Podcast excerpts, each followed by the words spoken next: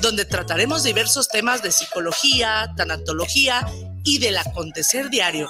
Recuerda, sábado a las 8 de la mañana, por esta señal de guanatosfm.net y por nuestra fanpage Guanatos FM Network.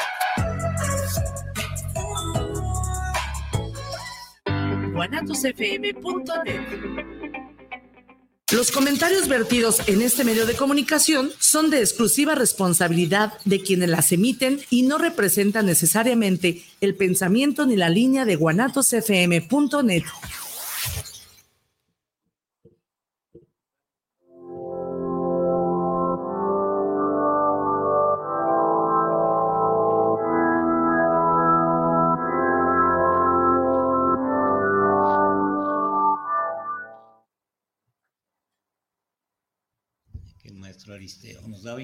Buenas tardes.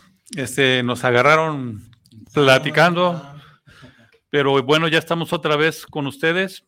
Gracias al espacio que nos sigue ofreciendo eh, generosamente los compañeros, la maestra Alejandrina y el compañero Víctor Daniel de Poesía Indie House. Y pues por eso estamos una vez más con ustedes aquí en Guanatos FM desde Guadalajara, Jalisco, México. Y vamos a continuar como lo. Nomás te faltó el barrio. Para Jalisco, México. ¿Y el barrio de?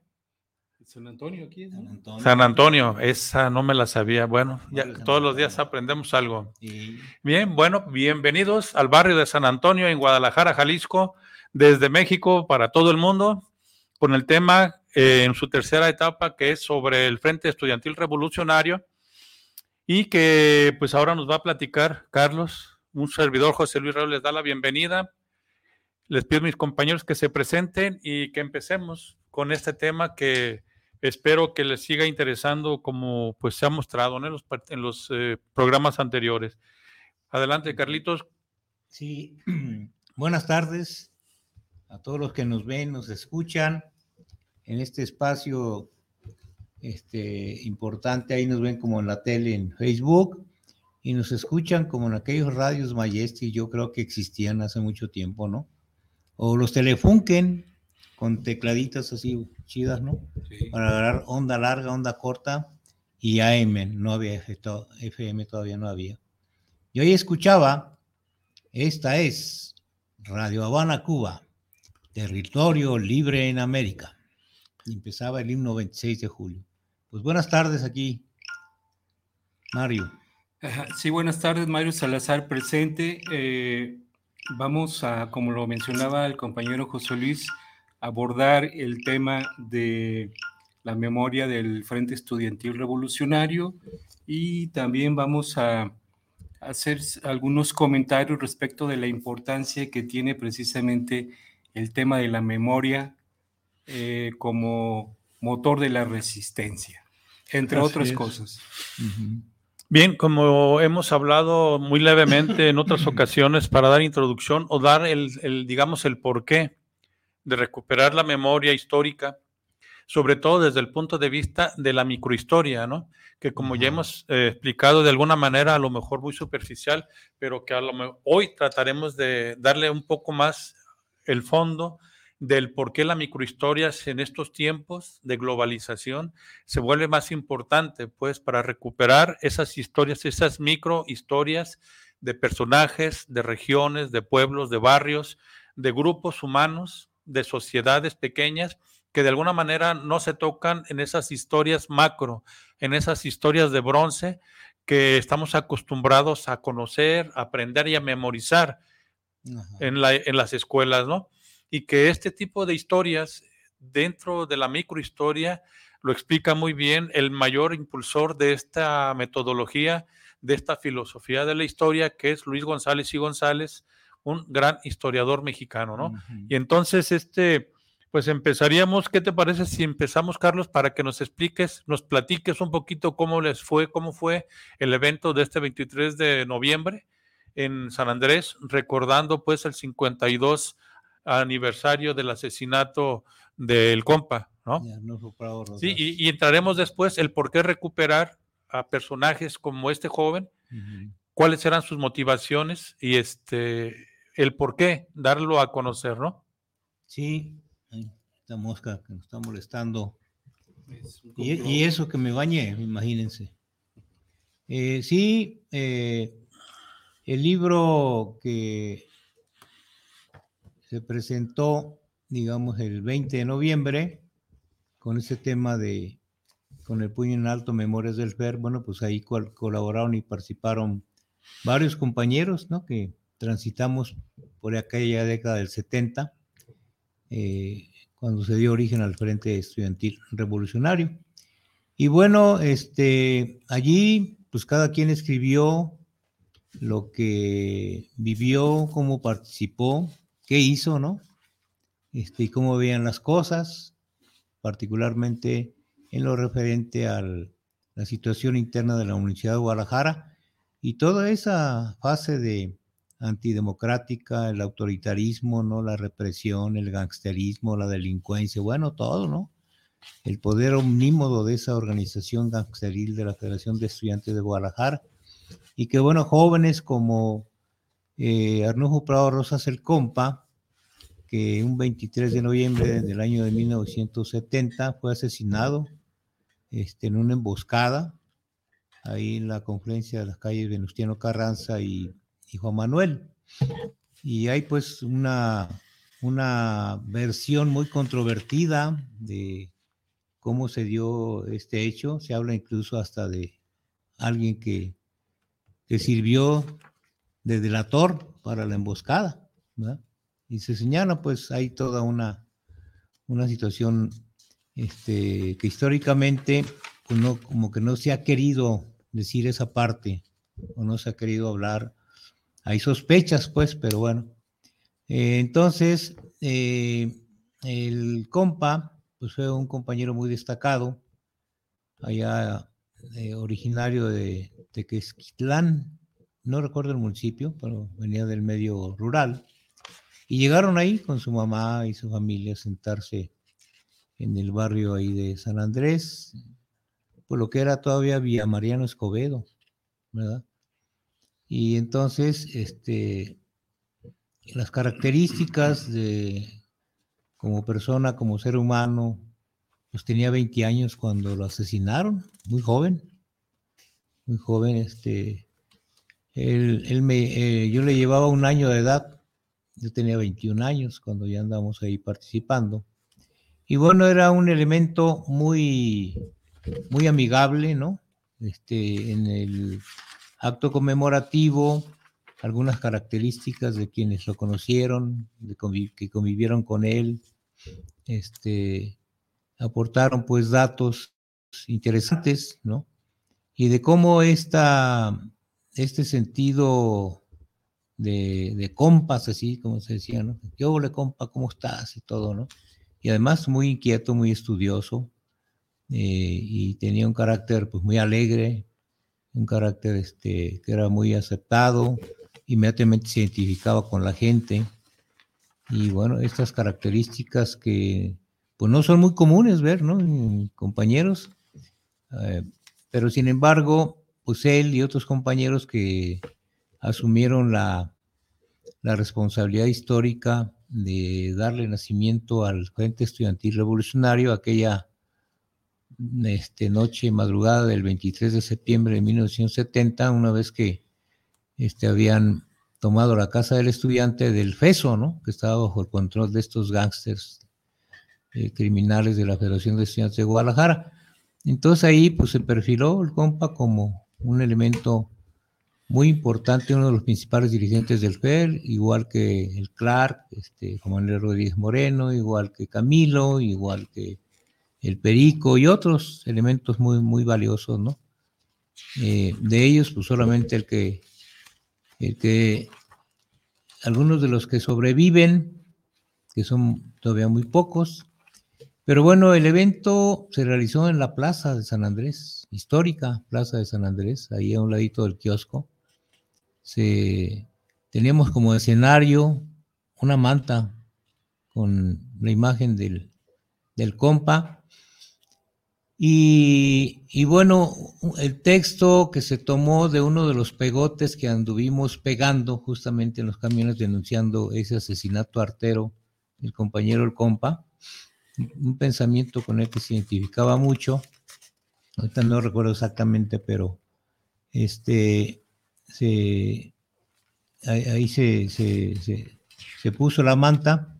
Y luego también, pues ahí, ahí hubo una participación muy importante de la compañera Yasmín, una compañera este, que maneja el, saxofón, saxofón alto, y luego nos deleitó con la mandolina y luego con la, armónica, digamos como preámbulo pues al inicio de este conversatorio. Y pues resulta que están las fiestas del, barrio de Santa Tres, de Santa San Andrés, ¿no?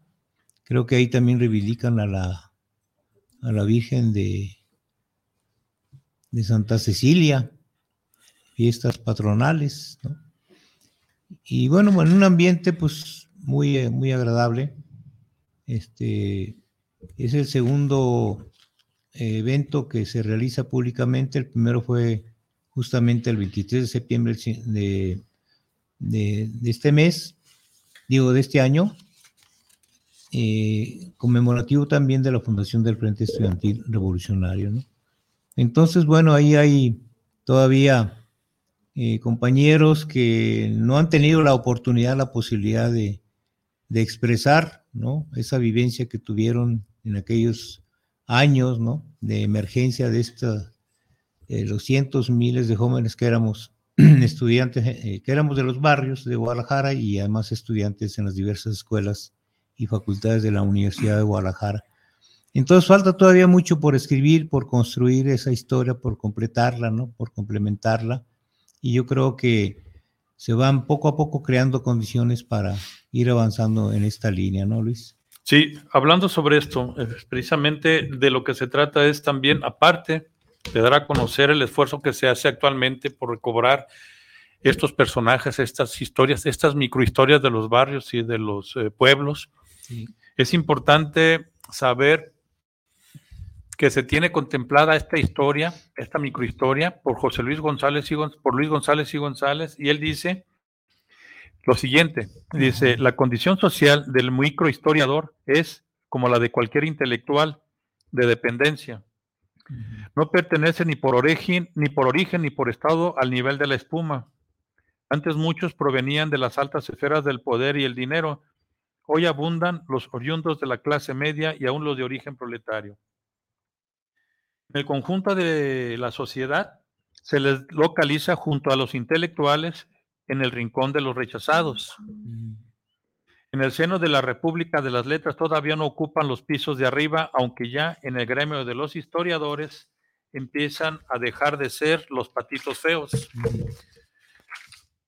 Día a día ganan casta social, pero aún están muy lejos de volver a la altura alcanzada en el Renacimiento y más todavía a tener el estatus que se merecen como memorialistas de las comunidades.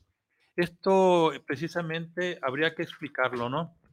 Porque la necesidad de contar estas historias nace precisamente de estos niveles de la sociedad que no han que no han sido reconocidos dentro de la historia oficial, como ya lo mencionábamos.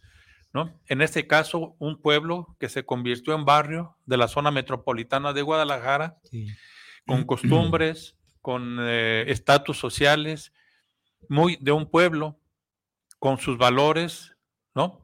Y que va evolucionando y que desgraciadamente queda fuera de la historia oficial en una etapa muy importante para México, que fue de los años 60, 70 y 80, que tiene que ver con esto que se llamó la guerra sucia. en el contexto global de la guerra fría entre un, el, sistema capitalista y el sistema socialista, ¿no? Entonces, creo que esto nos habla precisamente de personas que de alguna manera han realizado sus trabajos, como tú, Carlos, con tu experiencia, que has ido recolectando documentos, experiencias, no nada más de las que te cuentan, sino directamente vivenciadas, ¿no? Sí participaste en este movimiento, en estos movimientos, y ahora hay la posibilidad de que resurja, ¿no? De que resurja el conocimiento no nada más tuyo, que tiene que ver con una memoria individual de tus recuerdos de tu participación y cómo viste la participación de los demás compañeros, ¿no? Pero luego viene en juego la otra parte que también es importante. Creo que tú ibas más o menos a tocar la cuestión de la memoria, ¿no, Mario? Y que en este caso se ampliaría con la memoria colectiva, que es de lo que se está tratando ahora con esta esta Comisión Nacional de, la, de, la, de búsqueda, ¿no? Que tiene que ver con la verdad y la justicia, ¿no? En este país de ese periodo, ¿no? Algo más que, eh, algo sobre esto de la... Sí, antes de, entrarle al, asunto este de, otra, otra perspectiva de la memoria, quiero eh, mencionar esto que señalaba Carlos, el texto de la manta que se utilizó en el, en el, evento. En el evento. Dice así, eh, Arnulfo Prado Rosas, el compa, surgió de las entrañas del pueblo, mm. cayó luchando por él y por una universidad sin mafia fejista. Recordarlo es luchar por la democratización de la UDG y por un México nuevo. FER, Frente Estudiantil Revolucionario. bueno, nomás para que no... Y miren, este es el, el pegote donde viene ese, eh, esta, lo que leyó Mario, ¿no? Esto era lo que pegábamos en los camiones cuando nos subíamos ahí, luego de este crimen terrible, ¿no? A ver. Para que se vea. Voy a acercar. A ver si se ve. Acá está el. Ese mero es sí. Sí. Y, estos elementos gráficos, pues, se suman a, esa historia, ¿no? Esa historia, pues, no escrita, aunque ya empieza. Es muy importante esto, esto que tú estás mencionando con respecto a que recuperar la microhistoria tiene que ver también con fuentes, tanto orales, que es la entrevista directa, como los documentos que, que participantes de esa época y de esos tiempos fueron acumulando, ¿no? Que muchos de ellos se perdieron porque o cuando los secuestraron o cuando los capturó, los secuestró la policía o, la, la, Dirección Federal de Seguridad desaparecían documentos, libros y todo lo demás, incluyendo a las personas. Y que los documentos que como tú han ido recuperando personas que participaron, también tienen sus fuentes este, documentales, ¿no? Sí. De actividades, de acciones, ¿no? Y de lo más importante, ¿no? Que todavía viven las personas que participaron y que es de lo que se trata, ¿no? Sí. De recuperar la memoria de quienes participaron, ¿no? Sí, y este pegote, por ejemplo, bueno, yo tengo uno de los originales que me lo entregó mi hermano Santos Javier, un poco más chico que yo, con el que formamos el grupo de rock, ¿no? Este... Huautla, Y además este otro, que es también historia, histórico, pues es el el gorilazo. El último, este, ¿cómo se llama? el último cartel que. El cartel Lo ponemos, permítemelo, Carlitos. A ver. Ya no voy hasta allá, ya no me acerco aquí a la cámara. Ándale, ese. Este se elaboró en el 73, en enero, y lo pegamos, íbamos a las escuelas, ¿no? Y claro, tenemos que hacerlo en la noche. Sí. Porque había una vigilancia terrible, ¿no? De estos gorilas asesinos. En fin, eh, formas y mecanismos y cómo al paso del tiempo se ha venido recuperando algo del material, porque incluso eh, las familias que eran asediadas por la Dirección Federal de Seguridad o el mismo ejército, pues tenían que eh, sacar materiales o quemarlos, porque si se encontraban aunque fuera un libro de Lenin o de Marx, ya no digamos el Madera, ¿no? O en ese tiempo que se publicaba el, el, el periodiquito El Vikingo, ¿no? No, cuidado, era pan caliente, hijo de la mañana. ¿no? Evidencia de... Evidencia de, de, ¿no? de que eras eh, delincuente, comunista, sedicioso, ¿no? Todos esos calificativos, pues, que se, que se usaban, ¿no? Para, y, y además que aparecían en la nota roja, ¿eh? Ese, es, lo que, ese es precisamente otro papel de la microhistoria que nos, de la que nos hemos percatado con las enseñanzas de Luis González y González, ¿no? Que esta microhistoria es contestataria a la historia oficial, puesto que a través de recobrar la visión de los que fueron derrotados o de los que fueron desaparecidos o callados de alguna manera, resurge con el tiempo y contrarresta la versión oficial, ¿no? Claro. Y es también lo que se menciona aquí, que em, sobre todo, déjenme encontrar por aquí una mención de Galeano que dice, se las voy a leer, digo, Eduardo Galeano, en alguna de sus entrevistas, dice este documento, dijo, en Latinoamérica sobran tantos bustos como los que hacen falta, ¿no? Mm. Y esto me viene a la memoria, Carlos, también en la intención que se ha tenido de hacerle un, digamos, un homenaje a estos personajes de los barrios que cayeron durante esta guerra sucia, en el caso del compa, en el caso de este Tom, el de Analco, ¿no? que ha sido muy difícil que se dé el permiso para que en una plaza pública, en este caso del barrio, del pueblo de San Andrés, de donde surgieron estos personajes, no se les haya permitido poner mínimamente una placa en, conmemoración de su participación histórica. sitio de memoria. Así es, ¿no? Y entonces Galeano lo dice, ¿no? En América Latina, donde ha habido tanta represión, tantos desaparecidos, tantos golpes de Estado, sobran los bustos de algunos y faltan muchos de los otros, ¿no? Que en este caso serían de estas personas que aunque fueron vencidos, formaron parte de la historia de los países, ¿no? Sí, porque mira, este, ¿cómo se hacía para difundir? Este volante tamaño carta, cuando Juan Manuel Ruiz Moreno Clark y Manuel Leonel Gutiérrez Ali, en, en, aquella práctica militar donde estalló la granada, les estalló una falla que tenía.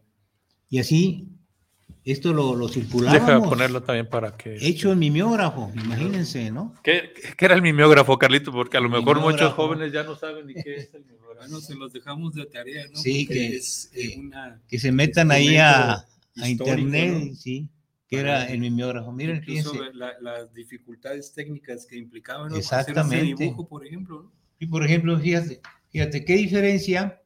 Ahí está el claro, ¿no?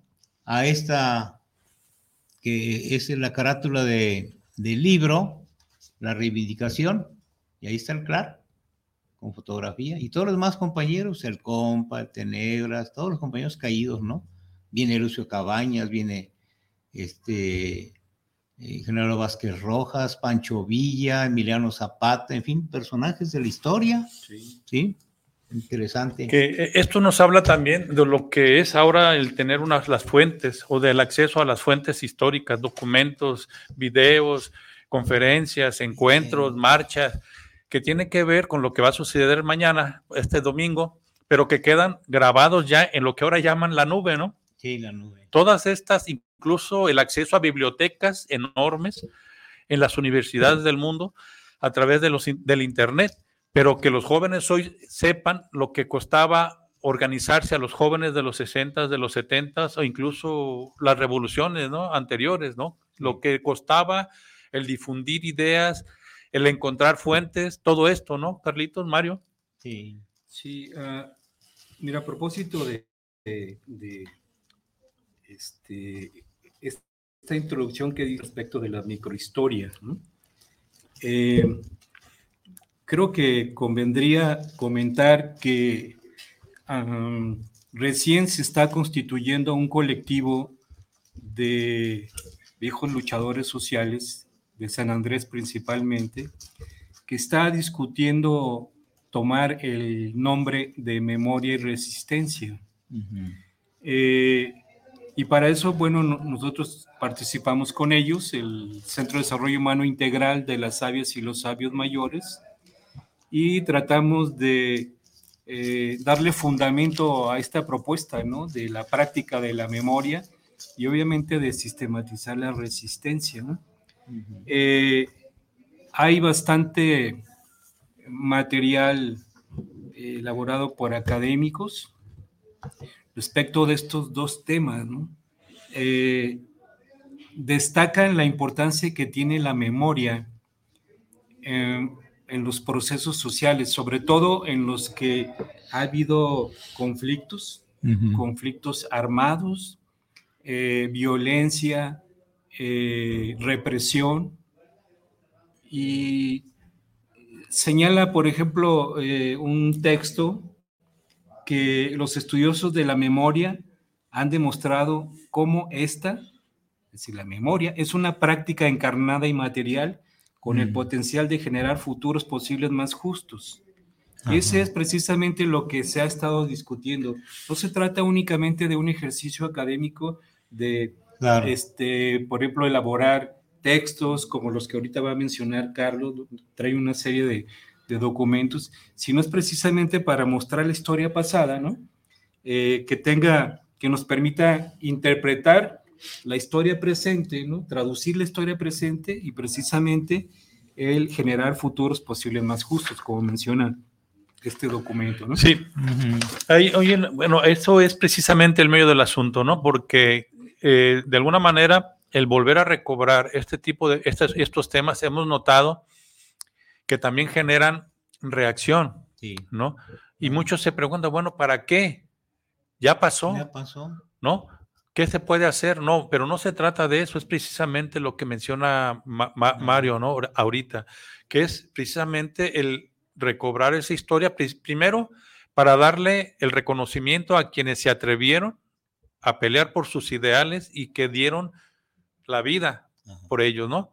Pero que ahora nos obliga a pararnos desde aquí, viendo el pasado, para que el futuro, o, o no, esa, no esa cuestión de adivinatoria, sino para los jóvenes, ¿qué valor puede tener el conocimiento y la organización de antes con los jóvenes y la organización que pueden tener hoy para enfrentar sus circunstancias, ¿no? Lo que pase después, pues difícilmente se puede saber, pero si no se conoce el pasado para aplicarlo, digamos, o analizarlo en el presente, no hay posibilidades de que los jóvenes sepan que hay diferentes caminos, ¿no?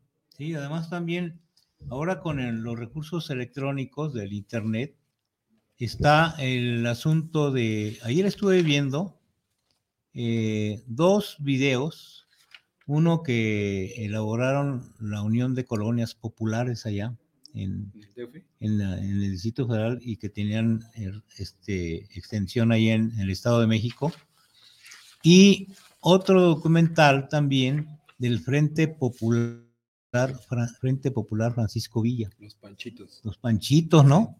Y es, eh, es recobrar justamente cómo nacieron estas dos organizaciones, por qué, por qué surgieron, por qué nacieron, por qué se empezaron a organizar, por qué luchaban, ¿no? ¿Cuáles eran las demandas? Y demandas, pues que establece la Constitución, el derecho a la vivienda, a la educación, a mejor transporte público, mejor salario, productos accesibles, productos básicos, ¿no? A las familias, ¿no? Y generalmente eran las familias más marginales quienes se organizaban. Muy interesante, ¿eh? véanlos, véanlos, este, porque es parte de los recursos tecnológicos como el programa eh, este, clandestino, ¿no? Que se estrenó el primero de mayo del 2018 en el canal 44 de la Universidad de Guadalajara. Y los distintos herramientas, miren, estos folletitos sobre fechas históricas del movimiento obrero, ¿no? Hechos con una técnica del compañero Agustín Galindo, ¿no? De, ¿cómo se llama? La, aquella técnica de, de gráfica, Ah, sí. tomando el antecedente de... Es- son como grabados, ¿no? Son grabados, e- Sí, efectivamente. en, en este linoleum, ¿no? Y, y mimeógrafo, pues, ¿no? El, Sí. el texto es Y luego el texto es de una máquina de escribir, como aquella que teníamos. en- la Remington. sí.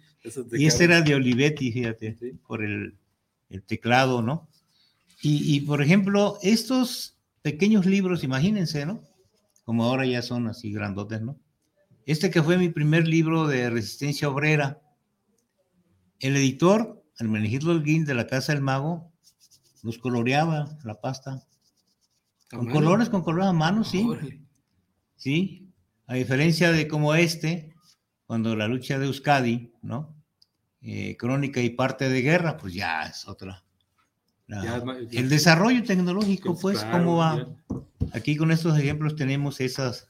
Este es el logotipo de la Casa del la, Sí.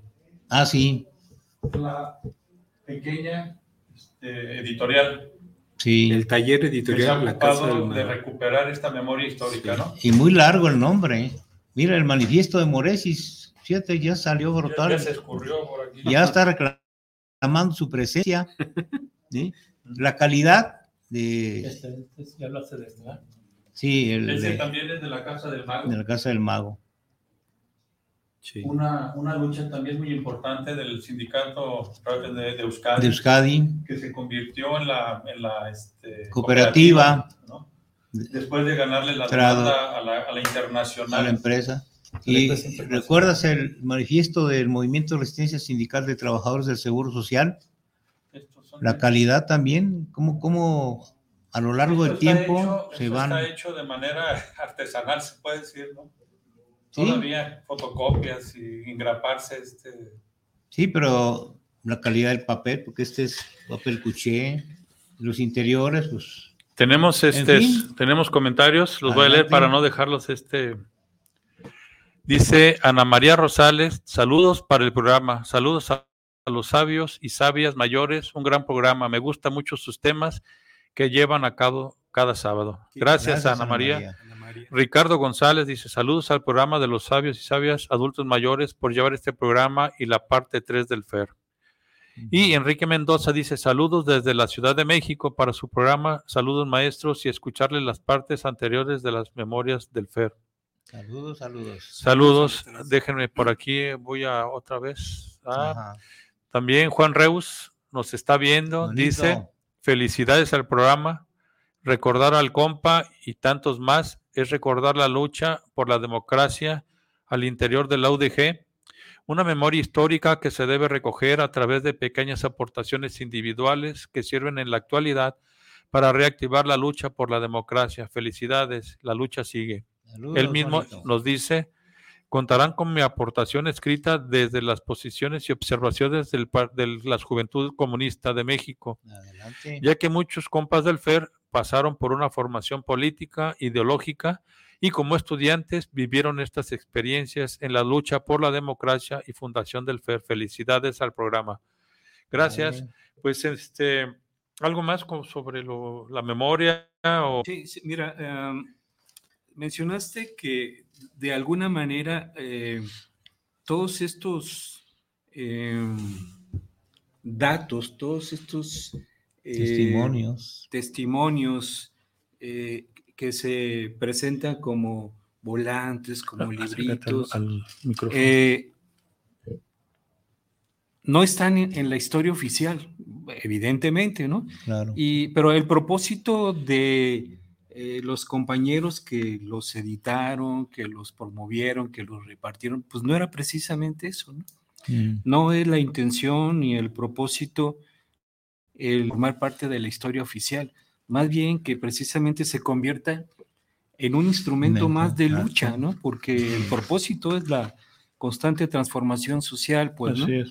Eh, En ese sentido, quisiera mencionar una pregunta que aquí el, en este documento señalan respecto a cuál es la contribución real del ejercicio de la memoria. Como tú mencionabas, eh, es necesario que, am, bueno, hay la gente que hace, que realiza los hechos, ¿no? Mm.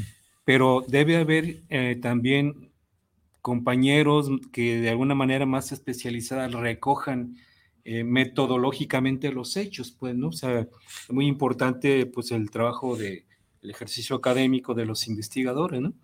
Y empiezan a darle forma, por eso presentan esta, esta pregunta. ¿Cuál es la contribución real del ejercicio de la memoria? Ajá. Y más o menos lo menciona así. Dichas formas de materialización fomentan aspectos fundamentales para la construcción de una otra política autonomista. Incluye la solidari- solida- solidaridad con aliados, la movilización del cuerpo en el espacio para defender la vida y la tierra, reflexión, educación y planeación estratégica continua para fortalecer la cohesión y la organización de la comunidad. Y esto lo hace a partir de, este es un documento colombiano, a partir de eh, eventos de represión por parte del Estado, incluso que en el que asesinaron mujeres y niños, pues, ¿no? Ujú. Entonces, eh, la recuperación de esta memoria la hace eh, eh, de manera colectiva entre los habitantes de esta comunidad junto con académicos y le van dando una interpretación fundamentando pues en otros autores, ¿no? Sí, yo creo que lo que estás mencionando, Mario, es muy importante en cuestión de los, los profesionales de la historia. Normalmente los profesionales de la historia, los que llegan a ser de la élite de historiadores, sabemos que se relacionan con el poder, que se relacionan con las historias oficiales, ¿sí? Y claro, podrán tener, serán muy buenos historiadores, pero de alguna manera está esa otra eh, rama de los historiadores, digamos, los que no tienen acceso a la relación de, poder y que eso les impide realizar abiertamente, tranquilamente, una investigación histórica, ¿no? Sobre todo de los grandes personajes. Pero, ¿qué tal si en cada ciudad todos los, todos los estudiantes que surgen de las licenciaturas precisamente, o que hacen una maestría o, incluso hasta un doctorado, de manera muy, digamos, precaria económicamente, ya sea pagándose ellos mismos sus estudios o a través de una, una universidad pública, que también no quiere decir que tengas, digamos, los recursos para elaborar grandes investigaciones, pero ¿por qué no dedicarnos en cada ciudad, en cada pueblo, a recobrar esas pequeñas historias, ¿no? Que ese sería el trabajo de un historiador, un historiador, ¿no? Que, como dice también Luis Jiménez, y Jiménez dice, en, este libro que él hace sobre una invitación a la microhistoria, ¿no? Él fue promotor de la microhistoria en México, ¿no? Y que he buscado algunos de sus libros y prácticamente están agotados y desaparecidos. Eso también quiere decir este, qué interés existe entre la historia oficial y esas grandes historias, esos libros gruesotes que se venden, ¿no? Por eh, historiadores prestigiados y lo que significa, digamos, el trabajo, como lo llama él aquí, la artesanal, la historia artesanal, ¿no? Eh, eh, José Luis, Luis Jiménez y Jiménez, ¿no? Y dice, por supuesto que los microhistoriadores requieren menos del intercambio intelectual que otros especialistas, pero quizá el motivo mayor del aislamiento sea, aparte de la dispersión geográfica y de intereses, el de la desigualdad de cultura. A la microhistoria sigue, le sigue ocurriendo, a la mies de la microhistoria siguen concurriendo operarios provenientes de todos los campos del saber y la ignorancia, maestros y alumnos, médicos, abogados, sacerdotes, poetas, políticos, burócratas de todos los niveles, fotógrafos, artesanos y meros memoristas sin oficio. Aquí acuden letrados e iletrados de toda, la, de toda talla que difícilmente pueden convivir y menos entenderse. Eso lo que trata de decirnos es que cualquier persona, ya sea por afición, por gusto o por profesión, puede dedicarse a la historia, ¿no? E, hablando pues de la microhistoria, porque es, claro, Esta idea de que la historia la hacen los vencedores, pues es muy cuestionada. Me parece que eh, pone en evidencia precisamente al poder, pues, ¿no? Y, eh, por ejemplo, todos estos, sobre todo, todo este, ¿cómo podemos decir? Acervo que Carlos ha ido acopiando, pues efectivamente pone en evidencia eh, el actuar de autoridades, el actuar de estos grupos porriles que no se han detenido para nada con tal de mantener sus privilegios y seguir gozando del poder, pues, ¿no? Por eso, mira, aquí hay otro, otro eh, eh, mensajito, podemos decir, en el que señalan que la memoria es la fuerza de la resistencia. Es una, mencionan así, una otra política por medio de la conmemoración espacial y encarnada en la comunidad. Y un ejemplo es precisamente lo que este colectivo ha estado haciendo en San Andrés, pues, ¿no? Digamos, se tiene más de 52 años de resistencia, ¿no? Y se está, está saliendo ahorita porque de alguna manera hay que reconocer que no hay tanto la amenaza de la represión, aunque no está lejana, pues, ¿no? No por parte del Estado este, mexicano, el Estado federal, sino por las fuerzas más locales, ¿no? Las fuerzas regionales, eso es evidente, pues, ¿no? Pero sí señalar que eh, esta gente que vive, vivió, no nada más en San Andrés, sino en todas las colonias estas que formaron el, ¿cómo se llama? Barrios Unidos. Barrios Unidos, sí, están presentes y están en el ejercicio de recuperar la memoria histórica con un sentido social, ¿no? De abonar a la transformación social. Sí, pues está el caso de esto, de evento que se realizó ahí en Analco, ¿no? Por ejemplo. Conmemorando al Tom y a este, a este rockero Toncho Pilatos. Toncho Pilatos, ¿no? Hermanando la música y este, pues la lucha social. ¿No? Que en ese tiempo, pues también el rock era perseguido, ¿no? Que tenía que estar este, tocándose en lugares, digamos, eh, subterráneos, ¿no? Por ah, decirlo de alguna manera, ¿no? Porque el rock estaba prohibido, ¿no? Era, era música del demonio. ¿no? Igualmente, este, el tener un libro de Marx o de Lenin o, o participar en círculos de estudio de este tipo o traer periódicos, no, no. Si te veían con tu morralito y con la melinita, ya que también es parte de la ¿no? Arriba, ah, Dice, hablando de los microhistoriadores, dice, los microhistoriadores se hermanan entre sí por el carácter que no por la ética profesional. En cuanto a conductas e ideales, son distinguibles tres tipos. El primero procede como la hormiga, el segundo como la araña y el último como la abeja. Mm. Dice, el microhistoriador hormiga lleva y trae papeles, Extrae, según el dicho de don Arturo Arnaiz y Freck, noticias de la tumba de los archivos para trasladarlas reunidas en forma de libro a la tumba de las bibliotecas. Ejerce de acuerdo con una ética positivista cuyos principios son, uno, el buen historiador no es de ningún país y de ningún tiempo. Dos, procede a su trabajo sin ideas previas ni prejuicios. Tres, se come sus amores y sus odios. Cuatro, no es callejero, gusta del oscuro y arrinconado es rata de gabinete, archivo y biblioteca. Y cinco, no se cuida de componer y escribir bien, de componer y escribir bien. Le basta con cortar, pegar y expedir, y expedir mamotretos de tijeras y engrudo.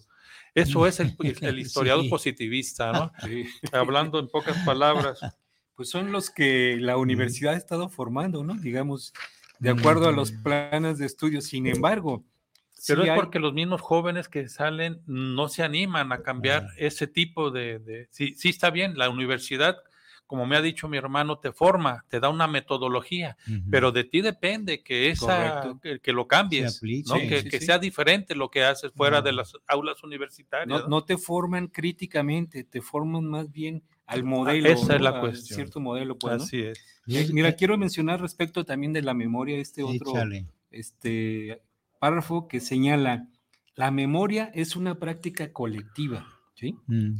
politizada y materializada en el presente. Es lo que ha estado ocurriendo, bueno, en, eh, siguió la vida, por ejemplo, con los vikingos, con San Andrés, pero no se había tomado en serio la parte esta de la recuperación de la historia, narrada por los actores, pues, ¿no? Y ahora ya se empieza a hacer, dice, es eh, práctica colectiva, politizada y materializada en el presente. Por ejemplo, lo que mencionaba, lo que estuvo mencionando Ricardo, ¿no? Cómo fue secuestrado, cómo fue torturado y cómo fue tirado como bulto. Esperando que, esperando que no que no sobreviviera, pues. la memoria se relaciona con el pasado y el futuro, pero siempre es un, dice, un performance, es decir, un híbrido formado de, diferentes técnicas, diferentes eh, elementos, ¿no? Que residen en el presente, mm. con cimientos en el lugar y en el paisaje, ¿no? Digamos, están dadas las condiciones para que los actores de aquellos tiempos que han permanecido hasta ahorita, que ya son muy pocos, ¿no? Que participaron en el movimiento, porque de los vecinos de San Andrés, pues son muchos que se autodenominan vikingos, ¿no? Se, se reconocen como vikingos, como parte de la pandilla, como parte de la comunidad, pero no todos participaron en los movimientos de los setentas, por ejemplo, ¿no? Esos fueron muy pocos. Sin embargo, sí hay que reconocer que hay mucha gente que fue solidaria, que fueron como la retaguardia estratégica de este movimiento, y ahí están presentes, ¿no? Sí, y además también me hace recordar el, ese, pues como que si fuera un epígrafe, una consigna. La lucha contra el poder es la lucha de la memoria contra el olvido. Correcto. Y esta es una lucha. Así Ir recuperando esto, ¿no? De, recuerdo que eh, me decía compañeras que era muy difícil que se pusieran a escribir, ¿no? Por ejemplo, ahora que me encontré con Lupita Ortega, una compañera muy activista, ¿no? Eh, su compañero pues, fue preso político, andaba en la guerrilla, y comentábamos esta parte, ¿no? De, porque ella también, a ella también la entrevistaron el día que me tocó a mí, cuando yo terminé, luego llegó ella, y me estuvo platicando, ¿no? Cómo ese andamiaje de las relaciones familiares, ¿no? Va teniendo un efecto expansivo, ¿verdad? Cuando fueron por, eh, a, su casa y que ya traían al compañero, ¿no? Y bueno, pues así la salvajada con que lleguen, como decía Enrique Velázquez, sin orden de aprehensión, sin ningún juicio, sin nada, pelas, ¿no? Vas para arriba porque vas para arriba, ¿no? A golpes y todo. Quisiera leerles los otros dos tipos de microhistoriador para más completarlo. Ya hablamos de la hormiga, ¿no? Que dices que es compilador, un acarreador de material y una hormiga labiosa, ¿no? Ese es un historiador, digamos, este hormiga, ¿no? Luego viene el, la, soberbia, la soberbia del microhistoriador araña contrasta con la humildad del microhistoriador hormiga. Se declara a voz en cuello hijo orgulloso de su matria y de su época. No le importa ser hombre de prejuicios, no oculta sus simpatías y diferencias. Le da rienda suelta a la emotividad y a la loca de la casa le concede más importancia a la imaginación que a la investigación y a la expresión del propio modo de ser que a la comunicación de conocimientos. Las obras del sabio araña no son ni más ni menos que telarañas emitidas de sí mismo, que no, que no transmitidas de algo, cosas sutiles o insignificantes que no tejidos fuertes y duraderos. El ideal arácnido produce intérpretes brillantes que no historiadores de verdad. Creo que aquí lo podemos interpretar en el sentido de que hay labor de un historiador o incluso de cualquier persona de un barrio que se le ocurra, o no que se le ocurra, sino que tenga la curiosidad por generar el recuerdo, por recobrar recuerdos, pero tiene huecos y entonces esos huecos los va entrelazando con su imaginación de acuerdo a lo que percibe a su alrededor. Y ese es el ejemplo, digamos, de una compañera como la compañera Adriana Bundis, que elabora una novela una novela que se llama Manzanas Verdes y que surge por la necesidad de encontrar sus raíces, de explicarse sus raíces, ¿no? En el barrio, en un barrio muy bien delimitado, que es el barrio del Retiro, ¿no? Y que surge la necesidad de explicarse del por qué un abuelo, que era un, un anarquista, un sindicalista anarquista, se casa y se enamora de una maestra sinarquista, ¿no? Hija de una sinarquista activa y este, luchadora, ¿no?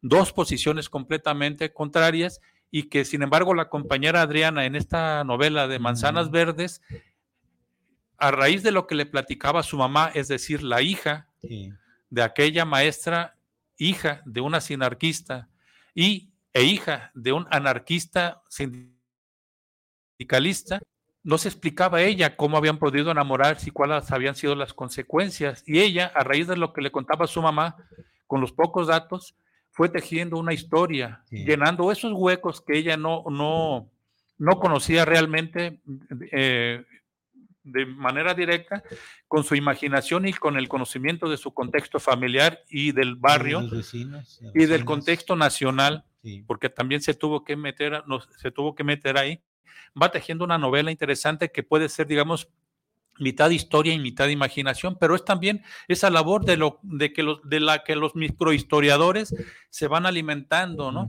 Es lo que menciona Luis González y González, son aquellas personas del barrio, del pueblo, de la familia que sienten curiosidad por encontrar sus raíces, ¿no?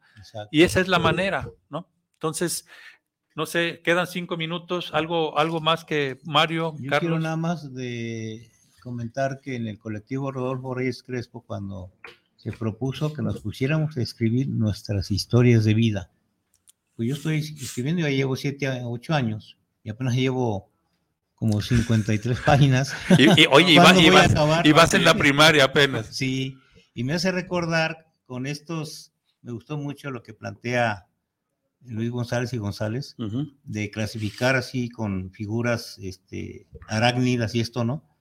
Cuando yo me puse a hacer el trabajo de, integrar 15 años de lucha sindical en Jalisco del 72 al que fue, al 87, algo así, no, no recuerdo, pero bueno. En hojas de 24 columnas de las que se usaban para contabilidad, yo iba registrando volante por volante, fecha, eh, empresa, sindicato, demanda, conflicto y en qué terminaba. Y así me fui. Imagínense, ¿no? Y un buen día que llego y todo eso me lo hicieron pedacitos, pero lo bueno es que yo ya eso ya lo había escrito.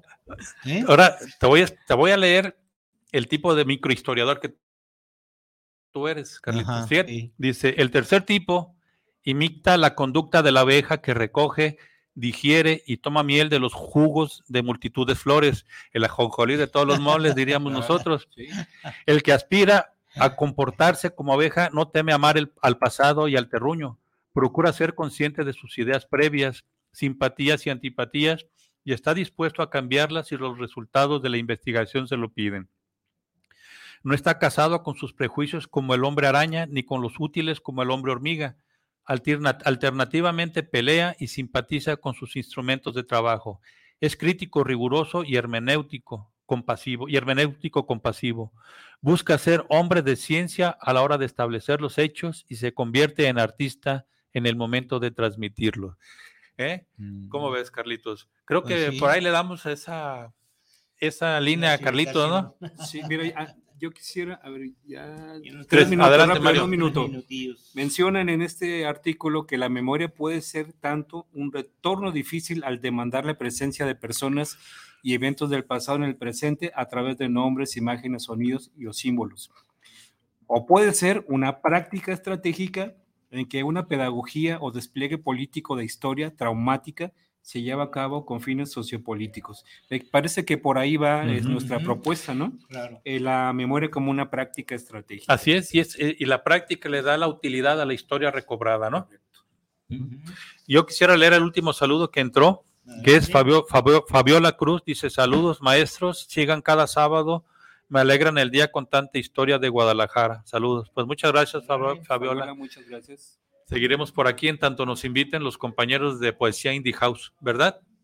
Y este, pues prácticamente nos estamos despidiendo. Y pues no olviden que cualquiera de nosotros, curiosidad que nos están viendo, que sientan curiosidad por encontrar sus raíces.